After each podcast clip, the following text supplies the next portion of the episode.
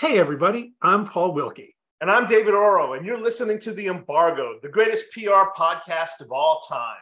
Damn straight. There's always something to talk about and a point to make. We're going to do it when we want, whenever we want, which is usually about every other week.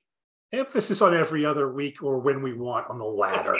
there um, you go. whether it's tech, business, sports, music, or your mama, we're going to cover it. And it all comes from the view of public relations, reputation, and communications. We're all about punching stodgy PR in the face. That's right. So sit back, strap in, and let's get it on.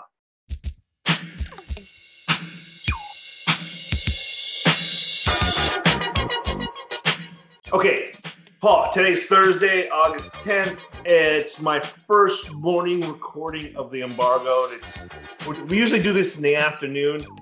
It's like 9:30 now and for some reason I slept in today.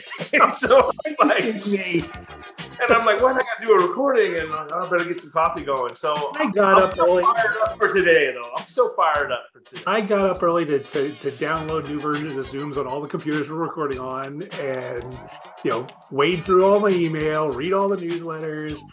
But yeah, it's it's still the middle of summer, man. It's it's still got that summer vibe. Yeah, I, I, know because last night I had like three beers on a Wednesday night hanging out at a oh. community event, and it was like, oh yeah. that explains so it. but, yeah, like yeah, celebrating.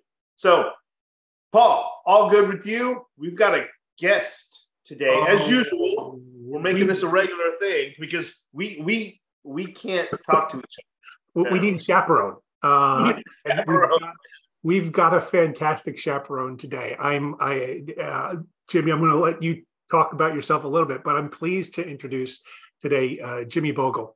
Uh, he is editor and publisher of two publications, uh, the Reno News and Review and the Coachella Valley Independent, and we're going to get a little into what caught my eye about you, Jimmy, and uh, and dive deep into that. But Jimmy, introduce yourself. Well, I just first have to say, if I'm the chaperone for this group, we're in big, big trouble. um, yeah, my name is Jimmy Boegle. I am the editor and publisher of the Coachella Valley Independent in Palm Springs, California. It's a paper I started about 10 and a half years ago. And as of about a year and a half ago, I am the publisher and executive editor of the Reno News and Review in Reno, Nevada, uh, my hometown former alternative news weekly, founded in 1993, that uh, the former owners, when the pandemic hit in March of 2020, panicked, stopped everything, and um, slowly brought the paper back online. But since I took over about a year and a half ago, we've brought, brought the paper back into print as a monthly and are doing pretty well. So you are working in this sort of what, what they call alt mags, right? Alter, alternative alternative newspapers or yeah they used to be called alternative news weeklies but those that term's kind of going by the website for two reasons first of all um, a lot of us aren't actual weeklies anymore we're online only in the case of my two publications we're monthly and um, we're actually, I'm actually the board president of the Association of Alternative News Weeklies right now. And we're actually looking at changing our name because a lot of the newer startup publications don't identify with that alternative moniker. The other issue is that the um, alt right has kind of taken over the word alternative. So you, the three of us who have been around for a while know what an alternative news weekly is, but a lot of the younger folk will say don't necessarily. So yes, that's what we are, but it's may not be what we are in the future, if that makes any sense. what, what, what name are you gravitating towards? What are the ideas? Wait, wait I got an idea. No one's using zine anymore. You can take that one. We'll pass. Thank you very much. um, we're, we're looking at a lot of words like local and independent, you know, pretty much like a lot of other journalism organizations are looking at. But I, um, uh, I don't know for sure that we're changing our name. I think we probably are but there's a committee of smarter people than I working on that right now to come up with a new name. And um, it'll probably have the words local or independent or something like that in it. In, in terms of readership, what is it? What what is the demographic that you guys kind of go at or looking for? Is it skew younger, middle, older? If we were having this conversation 15, 20 years ago, I'd say that we tend to skew younger. We tend to skew a little bit more affluent than the daily newspapers. However, these days in a lot of our communities, we are just as dominant in terms of the news and the coverage that we're doing as the daily newspapers. Like in Santa Barbara, for example, there is no more daily newspaper. It went online and then it died. Um, here in Reno, um, even though the News and Review um, went away for a while and came back, even though we were comparing, comparing a monthly versus a daily, we've got a larger circulation than the daily. Um, in Palm Springs, you know, the um, Desert Sun, the daily there, has been somewhat saved from a lot of big cuts because the newsroom unionized, and as a result, they can't make significant changes to the actual newsroom because they're in the process of a um, labor contract negotiation. So these days, our kind of our, our demographics are all over the map because depending on the city that we're in, we might be the dominant media source, or even you know traditionally we might have had a lot of younger hipper readers theoretically.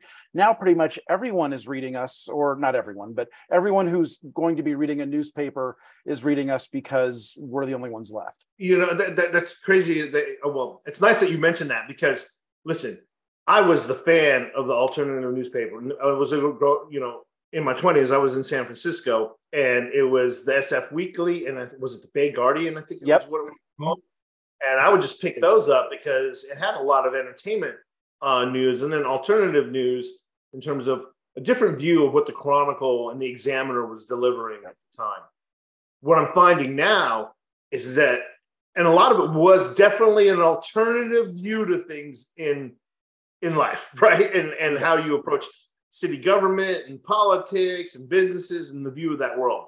Now, what I'm finding with these did, like uh, publications like yours, these alternative ones are actually delivering news, and they still may have an opinion, and all of them are opinionated, but it's almost it's not even alternative. It's a great view of points. So there's a new mag, a new publication, San Francisco called the SF Standard, that is online, um, and it's yes. great because hyper localized and really hitting some good things. And, and, I, and I think this is where these independent magazine uh, publications can really make a difference. I live in Napa Valley. We have the Napa Valley Register. It's owned by Lee Enterprises. And like there's a skeleton crew. I feel for the local reporters here, right? It's you know, it's like maybe cover what's going on at the county and maybe some new policy that they're doing.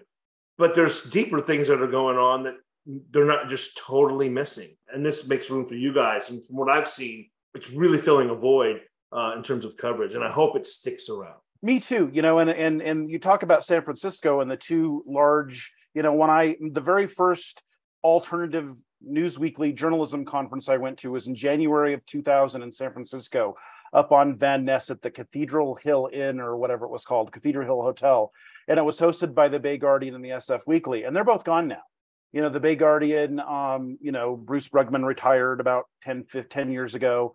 And a lot of it continues on in a publication called 48 Hills that Tim yep. Redmond, his managing editor, continued. You know, Julie Makinen is running the SF Standard. She's actually the former editor in Palm Springs of the Desert Sun, and um, you know they've got a lot of money behind them. And so even within the um, non-traditional media or non, I'm sorry, non-daily media, things are changing right now. You know, it seems like in a lot of the bigger cities the former alternative news weeklies kind of went down in flames, like the Bay Guardian and SF Weekly. Whereas in smaller places like Reno, like um, the Coachella Valley, we're still doing well. And in all of these places, a lot of online only publications are, are starting up and they're doing great work. But the problem is, you add up the number of reporters that the alternative publication, whatever, whatever you want to call it, the online startup has, and everyone. And that's a fraction of the number of reporters that the dailies had 15, 20 years ago. So even though there's a lot of really great new publications doing awesome things, the number of reporters in all of our cities is significantly significantly diminished compared to where we were, you know, 15, 20 years ago. And that's kind of scary when it comes to what local governments are doing, you know, what really cool arts organizations aren't getting covered. And so, you know, it's a problem. And there's a, like I said, there's a lot of good journalists doing a lot of good things, but there aren't nearly as many of them as we need with with both publications that you're operating how are you how are you adjusting? You know what are you doing differently than you maybe were doing two years ago? Two years ago not a lot new um, but if you go back before the pandemic you know we've we've really pandemic of course changed every industry in some way shape or form. And for example with the independent um, we were really you know focused on our website and our print version Whereas when the pandemic hit and all of a sudden, you know, we never missed a print version, we had to cut our circulation back quite a bit and our page count quite a bit for a couple months there.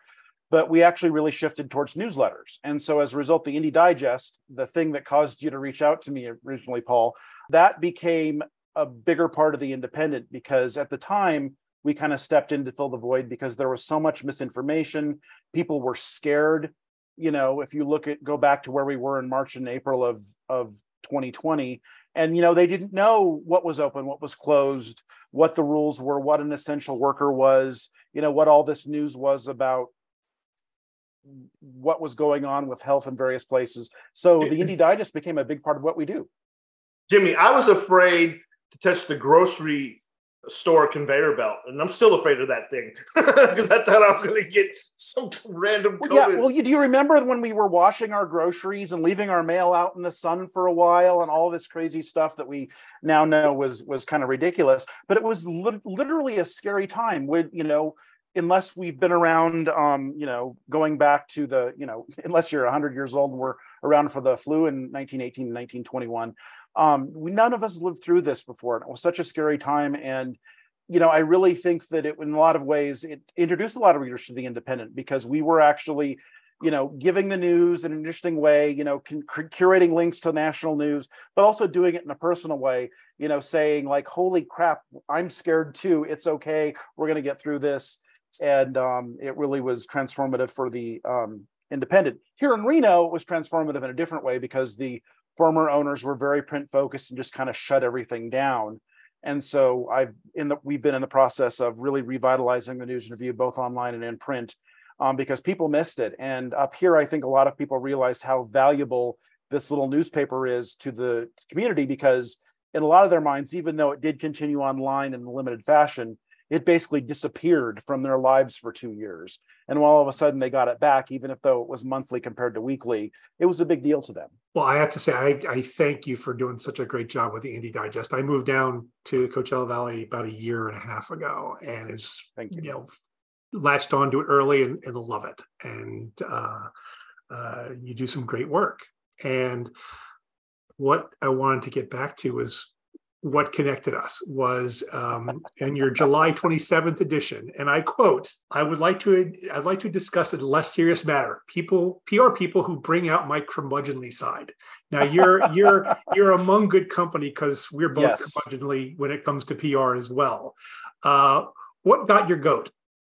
Well, Jimmy, before you even answer that, How can you not click on the headline on July 27, 2023 in the Indie Digest when it said, Beware of music PR people, yoga pants, Ozempic, and ticks? The hell? click right Let's go. we, we we had a good open rate on that one. Um, but yes, and that actually, uh, you know, basically what the Indie Digest is is it's an introduction from me. It's a link to all the various lo- stories, almost all local that the Independent's done since our last newsletter. It's twice a week now, and then it's a curated list of of links, bl- local news blurbs, but a lot of it is national blurbs. And in that case, there was a piece about yoga pants possible like certain yoga pants have metal in them so if you wore them to mris you could actually get burned um, there was you know a tick-borne disease and so actually all that stuff it was just kind of a way to make a fun headline but the music pr people thing it was just so happened that um, my annoyance with PR people goes beyond music um, as fair. well. Although you know, there's a lot of great Thanks PR for being on the show, well. Jimmy. Thanks for being on the show with us. Uh, love you, mean it. No, um, no, and there truly are a lot of good PR people, but in this case, it just so happened within like a month or so, uh, there were three incidents with music PR people that made me kind of wonder what in the hell was going on in the world. The first one was a very innocuous thing. It was actually for a story we did in Reno and we published a story and what we do is you know at the end of every music preview or whatever there's a box that has you know when the concert is how you know the address of the venue how much tickets are and then we always put the ticket price that's on the venue website or the promoter website or wherever people are getting tickets. And it just so happened this website did it the right way in my opinion and they said the ticket price is i don't know what it was like 47.75 which meant it was like $40 plus $7.75 in fees. And we just put down that tickets were 47.75 because that was the first number you saw when you went to the ticket website. The music PR person said, "Can you change the ticket price? It's actually $40." And and I basically said, "No, on your website or the person you're representing's website, it says 47.75." So no. The second one was um, there was a band playing at Acrisure Arena, and our music writer, our amazing music writer in in Coachella Valley, Matt King reached out and wanted to do an interview, and they said, "Well, the band isn't really doing interviews right now, but would love to have you out for a show or have you review their album." And we said, "We really don't do that. We like to do interviews. You know, we like to tell our readers what they can go see as opposed to what they missed." And that was fine. But then they emailed me, then they emailed Matt again, then someone else emailed Matt again. And literally, we had about five or six emails from various people asking us to cover this band. But when we said, Can we do an interview? No, the band isn't doing interviews at this time. And then the last one I think was the stupidest one is we published a piece um, for a band playing or a musician playing in the Coachella Valley this month. And um, we put a, a YouTube embed to a song, their biggest song that Matt and the artist had talked about in their story. And uh, we got an email from the PR people. Can you swap that out for their newer song? Um, would really like it if you embedded this song instead because they're really trying to promote it right now. And um, let's just say my email back to them was a lot kinder than I wanted it to be initially. There were no swear words in it, but I basically said, no, we'll stand by the story as it is, given that that's your biggest song. And it's the song they actually talked about in the story. Thank you. Uh, one of the things that, that struck me about those examples is, you know, we've been on the other side of those. And one of the things that, that I always, I always tell journalists is if, if you're getting a weird request for me, there are three others that I that I I yes. gate I gate kept and kept from asking you. Uh, but that's not that's not an excuse i mean there are there are reasonable requests that we can ask journalists and there are unreasonable ones um, i say so i guess my first question is you know what are some reasonable requests that pr people can make to you either before an article is written or after a story is written well, you know, asking for coverage is is very reasonable. You know, in the case of the uh, the big band that was playing at the arena, um, you know, I understand you're, you're you've been tasked with getting coverage for whatever reason. The band members aren't doing interviews because they don't want to, or they have maybe a diva complex, and you've got to ask. Where it got ridiculous in that case is that there, the left hand and the right hand and the third hand out there, none of them knew what was going on, and so as a result, we got multiple requests. But you know, if there's a correction, or you have a legitimate request, or even if you've got a client that is asking for something completely ridiculous, but you know you have to ask. You know, that's one of the reasons why you know, on the can you swap in this different embed question, I didn't use a lot of swear words and ask them, you know, what their problem was in the email. I just said, no, we're going to stand by it because I realized that that could be coming from a client that um, was was being a little bit overly difficult. Um, you know, I've also had PR people come and say, you know, or code their emails in a certain way saying, the client asked me to re, you know send along a request that you do this. I'm passing it along to you. Is it possible? Kind of coding it as a way of saying i know this is batshit crazy but i have to ask you know and and but you know really when it comes to getting a story right and making the best story possible and working with a writer and an editor to make sure that the coverage that we're doing for our readers and that you're getting for your client is best any question in that vein is appropriate and appreciated but far too often a lot of the questions aren't because you know the thing that that drives me crazy about um, a lot of PR people in any industry these days is a lack of follow up. You know, I've had two instances in the last three or four months where I spent hours and hours developing developing an advertising proposal. You know, being a small newspaper, I'm on both the advertising side and the the editorial side.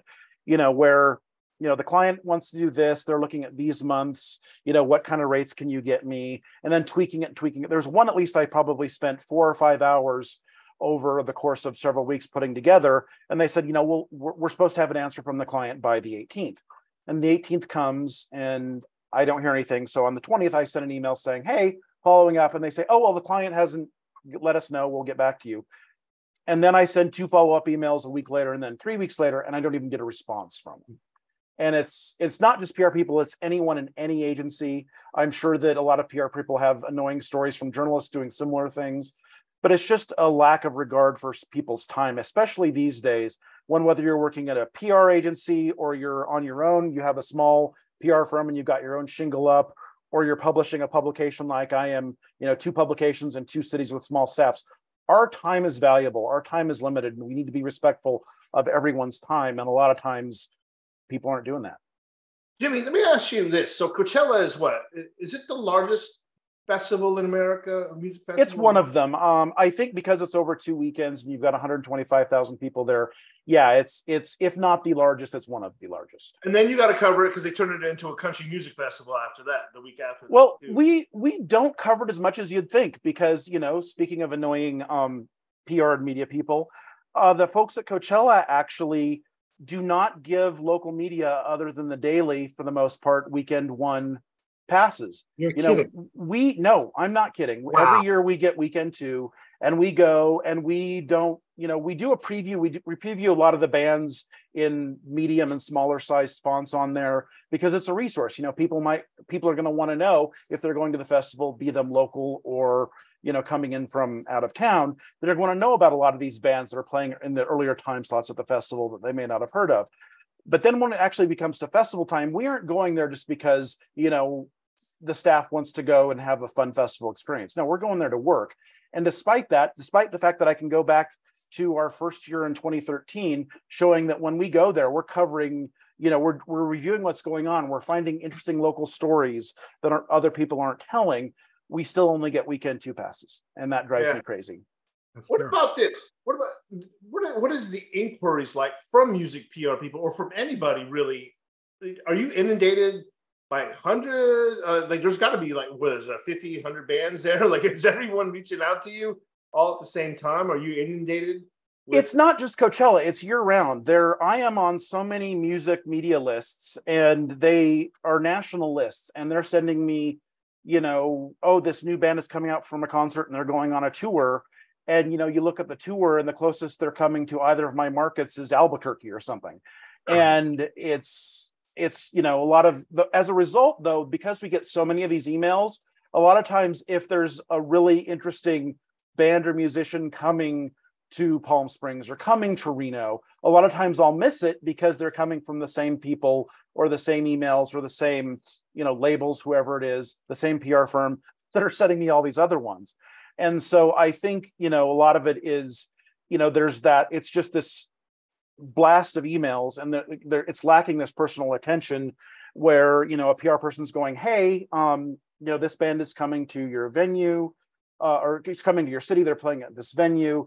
And you know we've got an interview slot. Would you like it? There's less of that going on. And unfortunately if it's coming from the same person that's also spamming me about where every band is playing in the country forever i might be missing that so that's kind of the problem that we have there I mean, one of the things that I'm hearing, and we were talking, Dave and I were talking about it beforehand, is your grumbles about PR people, you know, music specific, are are you know across the industry. We're yes we're hearing this from tech journalists as well, and I think the challenge. But and again, I think it goes back to what you said earlier. We're all working towards the same goal of decent, you know, decent coverage, decent quality of stories, Yep. reaching reaching the audience.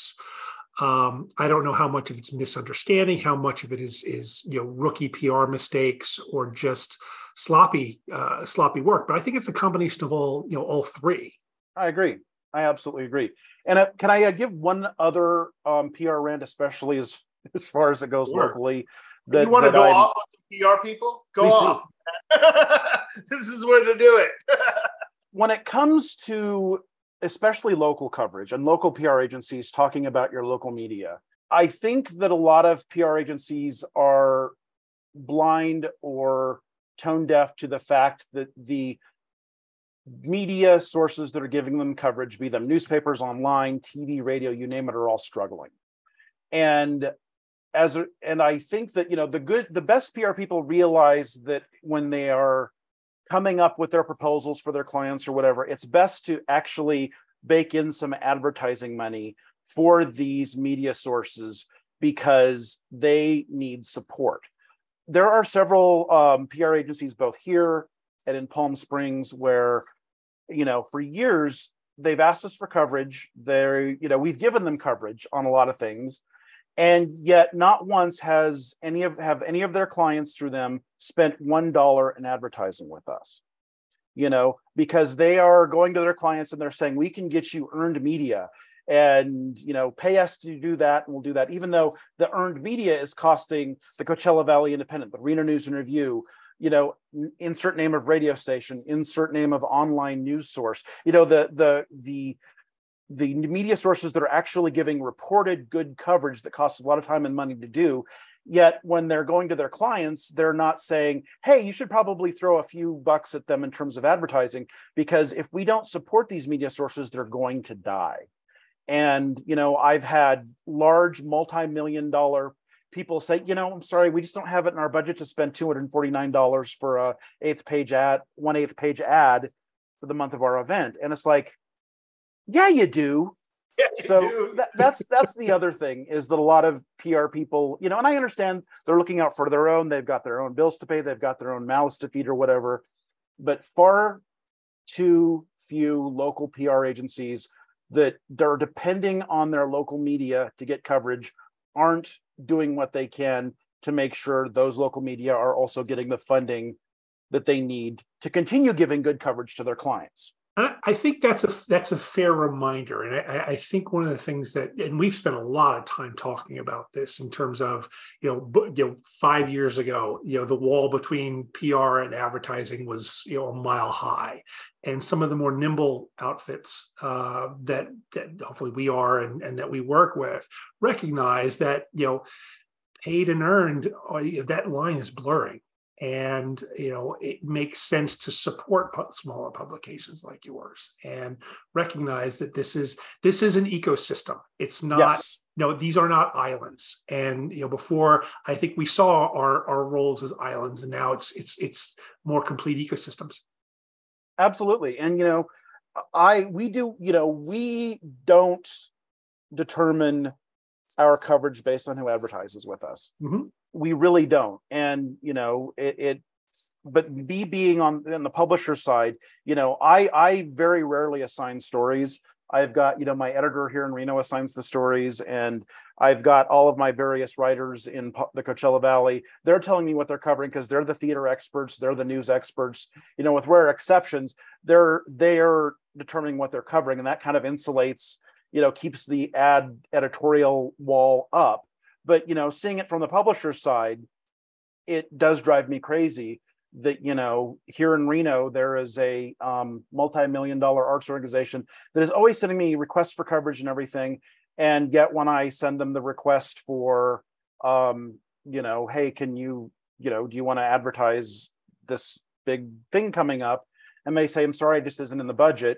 You know, yet our story's in there. You know, and you know the 1500 word story previewing this big thing that's going to be going on for two months is in the paper, and they're getting their you know earned media and yet you know at the end of the month you know we're not paying people as much as they should Jimmy, what, what is the model for independence moving forward? I know that there's a, you know, here in in uh, in Napa Valley, there there's a highway uh, 29 Media, which is the highway that runs through here, and they just started and they they bought. There's five towns in Napa Valley: American Canyon, Napa, Yountville, uh, St. Helena, and Calistoga. Only Napa has a paper, and Yep. it's the Lee Enterprise paper uh, 29 is going to try to cover the rest of those on a smaller scale.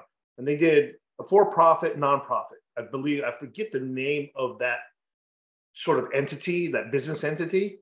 Um, but it's a way that they can actually, because of the importance of local news, they can actually raise funds as well as make money on that side. What is the, what do you, and that's like an interesting business model to me. It's going to require continued investment unless they sell a bunch of ads along the way.